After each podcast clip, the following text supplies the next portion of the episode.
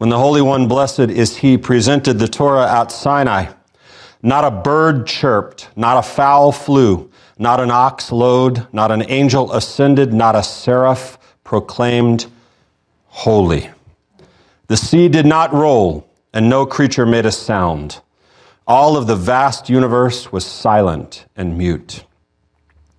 It was then that the voice went forth and proclaimed, I am Adonai your God. When God revealed himself to Israel, the world fell silent because this moment was pivotal, not only to Israel, but to all of creation. Had Israel not accepted the Torah, the universe would have come to an end. That's pretty powerful. And it is very easy to understand why, in this process of the giving of the commandments, which we looked at last week, why it begins with these words, Anochi Adonai Elohecha. I am Adonai. I am Hashem. I am the most, I am Adonai your God. That's how it starts. But there's a, there's a curious follow up to that that I wonder if you ever like thought about. He says, I am Adonai your God. And, and, and what comes next, what you would think would be like at this, everything I just read, the world is in absolute silence. Everything is still, God speaks, you would think, Adonai, uh, uh, uh Anochi Adonai Elohecha, and then master of the world, ruler of all create, like something, you know, super powerful to, to describe who he, who he is. But he says, I am Adonai your God, who has taken you out of the land of Egypt from the house of slavery. That's sort of a letdown almost. It's like, give me, give me pout. No, I took you out of that bad place you were in. That's who I am. I mean, no you know, superpower, masterful, master of the universe and beyond. Now, there are a number of reasons within Jewish thought as to why he chooses this description I am the Lord who brought you out of the land of Egypt. Rashi explains that it's to dispel confusion that there was more than one God in action. What he means is to, to imagine that the, God is saying today in love, I am the Lord your God. I'm, i want to connect with you. We're going to have a relationship, and this is going to be really sweet and awesome. But then back in Egypt, he was killing things and turning water into blood and all just massive, like warrior God. But Rashi says, so he wanted to say, I'm the same God. Okay? That God who did that, that's also me. And so don't get confused that there are two gods at work here. It's, it's just me. Another idea is that Israel wasn't at creation, but they were present at the Exodus. So again, I'm the one who did all of that stuff that you lived through and survived to come out, so you should listen to me. I am that God who did that for you, so you should listen. Another suggestion God is saying, I did all this for you, and now, these are the rules and responsibilities that you will follow. I did it in love, now do your part. But I have another suggestion. And it's not unique. Probably nothing I have ever said up here is unique. Not one thing. Okay, but I think it's powerful and probable. I am Adonai your God who has taken you out of the land of Egypt from the house of slavery. Translation Don't ever forget where you came from. Don't ever forget. You know how it feels to be treated horribly, less than human, abused, neglected, scorned, and hated.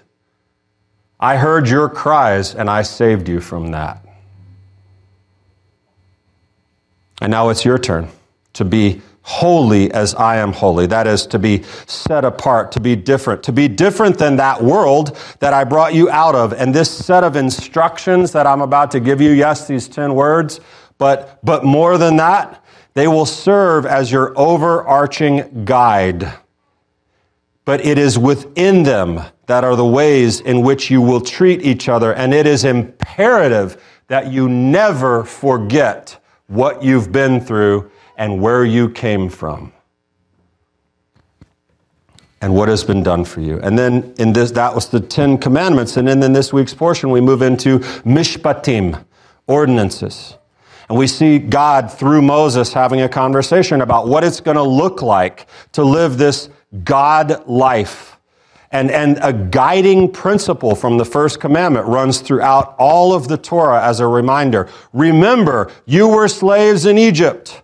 The memory of who, how, why they were brought out of Egypt is to be their, their moral compass. The first thing he says, don't forget, you're the chosen people, chosen to show the world how people should be treated, chosen to bring light to the nations, chosen to share the goodness of humanity, chosen to show mercy. I am Adonai your God who's taken you out of the land of Egypt from the house of slavery. Remember where you came from. And of course, no one could say this better than Jonathan Sacks. May his memory be for a blessing. At the heart of Israel was an idea almost unthinkable to the ancient mind that God intervenes in history to liberate slaves, that the supreme power is on the side of the powerless. It's no accident that Israel was born as a nation under conditions of slavery. It's carried throughout history the memory of those years, the bread of affliction and the bitter herbs of servitude, because the people of Israel serves as an eternal reminder to itself and the world of the moral necessity of liberty and the vigilance needed to protect it. And in Parsha Mishpatim, which we're reading this week from the book of Exodus, we read more than once, more than once, do not oppress the stranger. You know the feelings of a stranger, for you were strangers in the land of Egypt. It, literally, it says, it says, don't oppress a stranger. V'atem yidatem et nefesh hager. You know the soul of a stranger, it says. You know down deep in your guts what it feels like to be treated, mistreated, abused, hated. The soul, you know the depths of this feeling. Don't forget that. And more than the 10, all of these words, when you do them, you can change the world. That's what's supposed to happen. That's what was happening at Mount Sinai. That's why the world was completely silent. It was going to be, supposed to be a whole new world after that. Now, the irony, the irony of Mishpatim is that the portion begins with how to treat your slaves, which is difficult. This is the critic's playground. This is the, like the easiest ground in the world for the, for the critic of God, for the critic of the Bible. Yeah, right.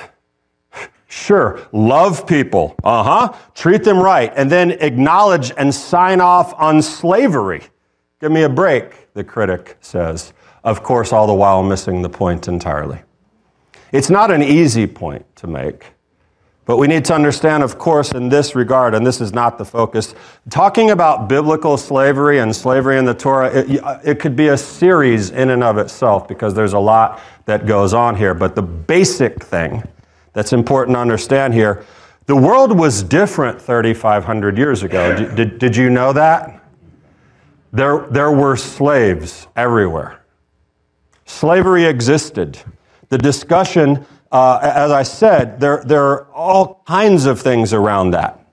But the undeniable reality is that slavery, for a variety of reasons, was real, and this text, these ordinances, were intended to change what that looked like, both in the short term and the long term.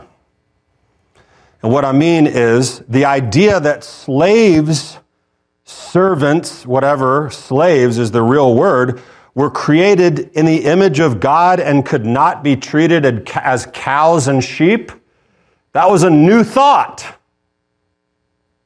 As a matter of fact, Judaism, Jews in, in the Roman period, by the way, you, you read the New Testament and you read things about slaves be good to your masters and all this stuff, so it was still going on. But, but Jews were despised because of the way that they treated their slaves. That they would arbitrarily free them because they just felt like being nice, or that they didn't treat them like chattel. Rome said, You're destroying it for everybody else by being nice to them. Stop. But the point of the Torah is to acknowledge the reality of the situation, even one that was not good, and change it. As Rambam taught, institutions, humanity, but institutions do not change overnight. Slavery was not abolished in the United States until the 19th century. It's sad, it's terrible, it's the truth. But my point there is that you, things like that just don't happen overnight. And as wrong as slavery was, is, it's still happening, amazingly, still happening. It would take time to change human nature to change. And that was part of the point of Mishpatim the acknowledgement the acknowledgement that you were once here. You were once here, and that should certainly affect how you see and treat people. And it is an undeniable fact that pro slavery causes used the Bible to defend slavery. But at the same time, it is out of these pages that the idea of abolishing slavery was also drawn to say, to change anyway, hopefully, human nature itself. But back to, back to commandment one I'm Adonai your God who's taken you out of the land of Egypt from the house of slavery. Embedded within that is something else. It's called Yirat Hashem, the fear of God the fear of God. Exemplified, we find in these laws about slaves and strangers and widows and orphans. The ones you hate is in there, even the ones you love. The fear of God. Listen, if God brought you out, would you be so bold ever to treat people unkindly? How? How could, how could you do it? To forget where you came from, the mercy and love shown to you, that would be to demonstrate no fear of God whatsoever. There's fear of God, of course, in the sense of awe, like of wonder. But there is legitimate fear of God that when you disobey God, you pay a price for that. There, that should be real, especially when you've been rescued from something. You know, speaking of slavery, Yeshua talks about it. I won't read it all, but the, the section in, in the Gospels where, remember the unforgiving servant? He went, he owed his master all this money, and his master said, Pay me. He goes, I can't. And he got down on his knees, and the master said, Okay, I, I forgive you. And then somebody else who owed this servant money came and begged, and he said, No, go to jail. And the other servants heard, and they said to the master, the big master, Look what he did. And what did he say? How could you ever, ever, after what's been shown to you in mercy, demonstrate that level of unkindness to another? And Yeshua ends that by saying, So also my heavenly Father will do to every one of you if you do not forgive your brother from your heart. Gosh, sometimes Yeshua says things that are really hard to take. And yeah, he's talking about forgiveness, but you know, I hope you can see the relevance there. It's dangerous to consider someone beneath you. And it's terrifying to think that we could be could, could so easily forget where we've come from. And he's saying to Israel, don't ever do that. Number one commandment, don't ever do that. And Mishpatim continues to draw all through on the remember where you came from idea. It says this, you shall not wrong a stranger or oppress him, for you were strangers in the land of Egypt. You shall not mistreat any widow or fatherless child. If you do mistreat them and they cry out to me, guess what God's going to do? He's going to surely hear their cry and then he's going to kill you. That's what it says. I will surely hear their cry, and my wrath will burn, and I will kill you with the sword, and your wives will become widows, and your children orphans. If you ever take your neighbor's cloak and pledge, you shall return it to him before the sun goes down. For that is his only covering, and it is his cloak for his body. And what else shall he sleep? He's saying, no matter if he's paid you back or not, at the end of the day, give him back his cloak. And if he cries to me, I will hear because I am compassionate, God says. And then, of course, this doozy. If you see the donkey of someone you hate crouching under its burden, would you refrain from helping him? The Torah asks, You shall help repeatedly with him. Do you hear Yeshua speaking all around and through this? You should. Let's pause for a moment of tragic consideration on that point, though. You'll remember back in 2018 when Andy Stanley came under fire for his comments about unhitching from the Old Testament, right? Now, listen, he, Andy, Andy backed up on that, and it's true that he said you can't, you can't take one statement out of a three part 45, mi- 45 minute each message. Well, Andy doesn't talk for 45 minutes, but anyway, he said, You can't take one statement out of context and crucify me for it because he got crucified for saying we should unhitch from the Old Testament. Now, I don't know Andy Stanley. I'm not his judge. I don't get to do that. So I'm not going to like, let's roll Andy out here and steamroller over him, but I do want to quote something he said. It doesn't have anything to do with him as a person. Church leaders, first century church leaders, unhitched the church from the worldview, value system, and regulations of the Jewish scriptures. Stanley said, Peter, James, Paul elected to unhitch the Christian faith from the Jewish scriptures, and my friends, we must as well. That's the quote. Now, to plant that idea in its plain hearing, no matter what he really meant or not, to plant that idea in, in the hearts of God's children, that's not a good thing. Church leaders unhitch the church from the worldview, value system, and regulations. Do you know what we're reading in the Torah this week? We're reading the fundamental worldview and value system given to the Jewish people found in the law, the words, the ordinances, the things that you should do. And it starts with, don't forget you have been given so much. Don't mistreat anyone. What a disgustingly horrible, corrupt value system. Who would ever want to be connected to that? The tragic fact is that all th- this stuff is dismissed. This is dismissed. Old Testament law. We don't do it. It's bad. It's bad. Abrogated, done away with.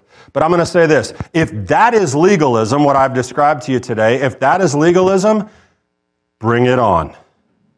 Because I think that's probably going to end up really well for us in the end. Go really go really well for us in the end. This is why Yeshua started his ascent to the mount where he sat down and opened his mouth, all of these very Jewish idioms, comparing Moses to teaching the people the commandments on the mountain.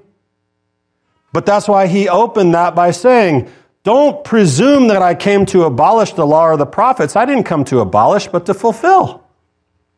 I didn't come to abolish, I came to remind you. I came to teach you the basic tenets, the fundamentals of belief in the Torah. That is, that is what Messianic Judaism is built on. That Yeshua did not come to abolish mishpatim, but to strengthen it. And part of the parables and lessons and rebukes and encouragements is remembering where you came from, that we are all created in the image of God. And you know, last week we talked about learning from all people, right? And I read you from, from Pirkei Avot, I read you Ben Zoma's words. Who is wise? He who learns from all men. And what we should learn from Mishpatim and Messiah is, you know, you should also, you should learn from all people, but you should love all people. Oh, here he goes again. Say it again. You should learn to love all people.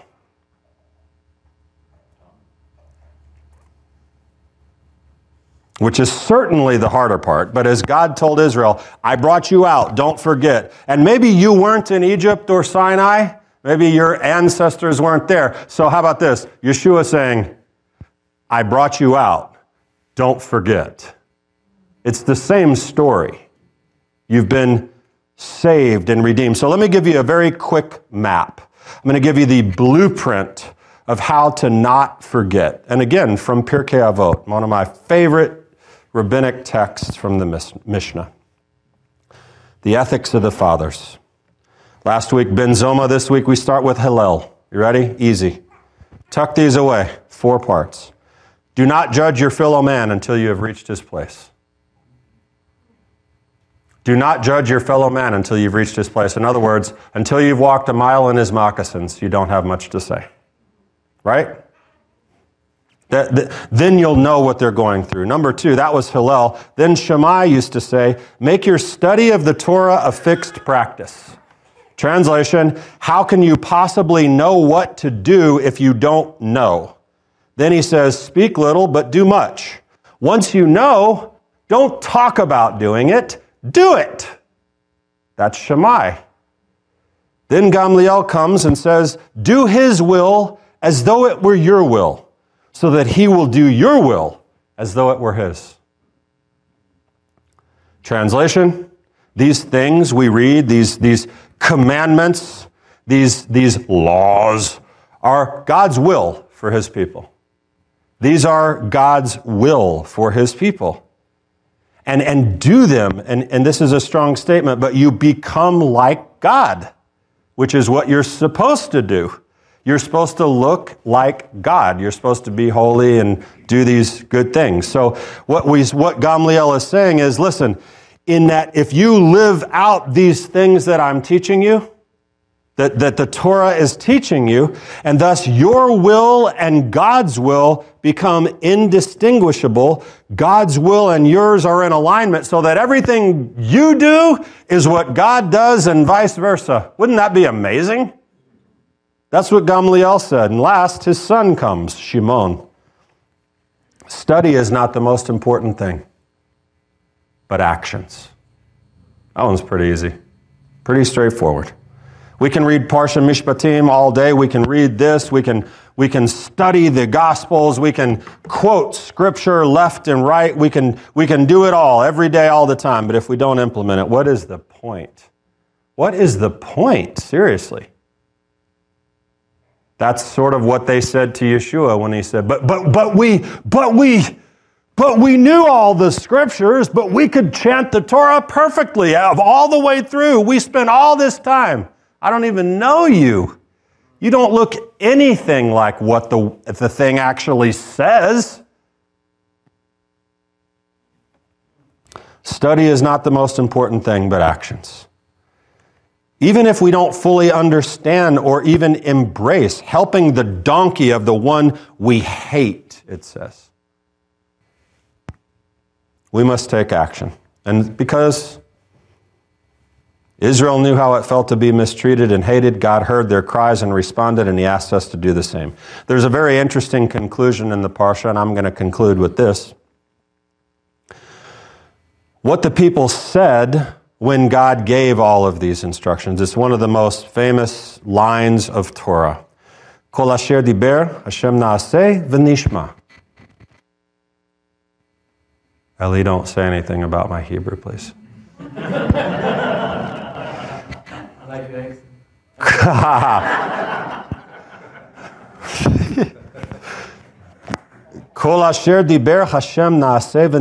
Literally, all that Hashem has said, naaseh v'nishma. We will do and hear. Note the order. Do and hear.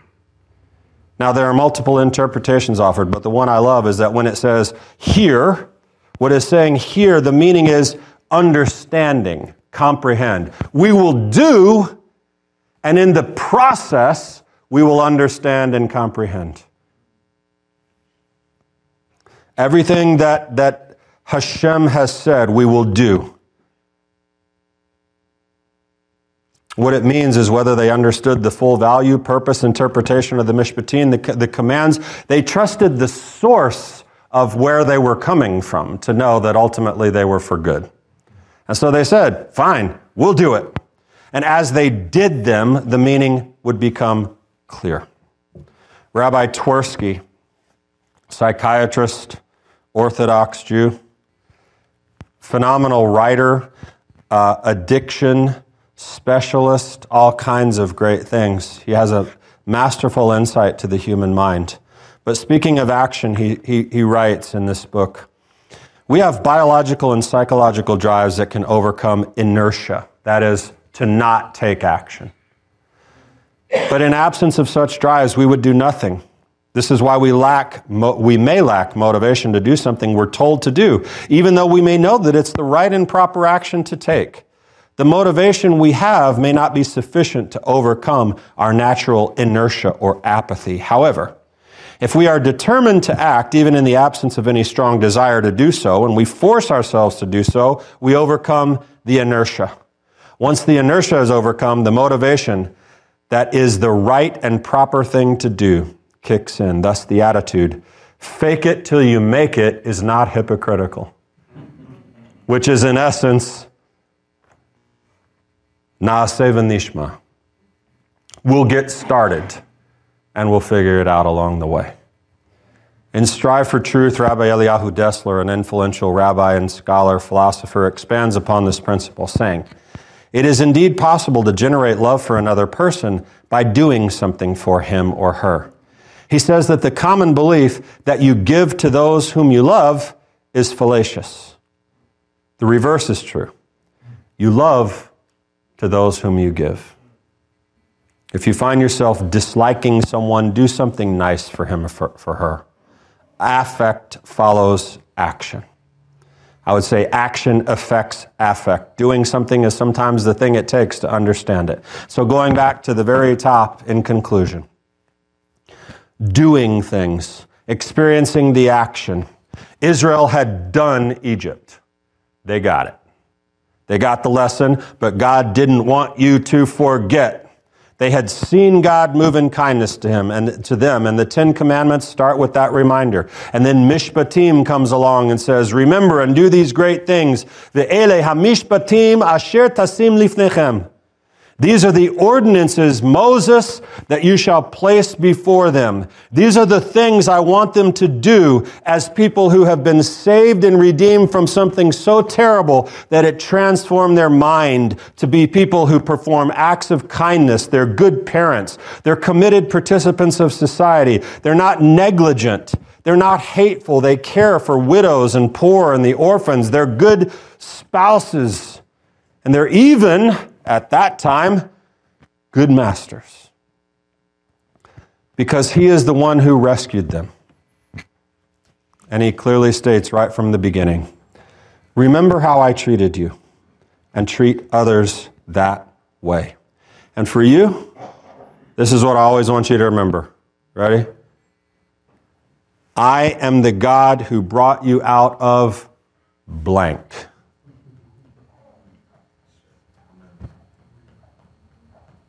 And your page, if it's like mine, I need like six or seven pages of notebook paper with, I am the God who brought you out of blank. I am the God who brought you out of blank. And I just fill it in and fill it in and fill it in. But the point is, what is the blank? How many blanks? And how much does that affect what you do out there according to the instructions that we receive from God through the mouth of Moses and from our Rabbi Yeshua.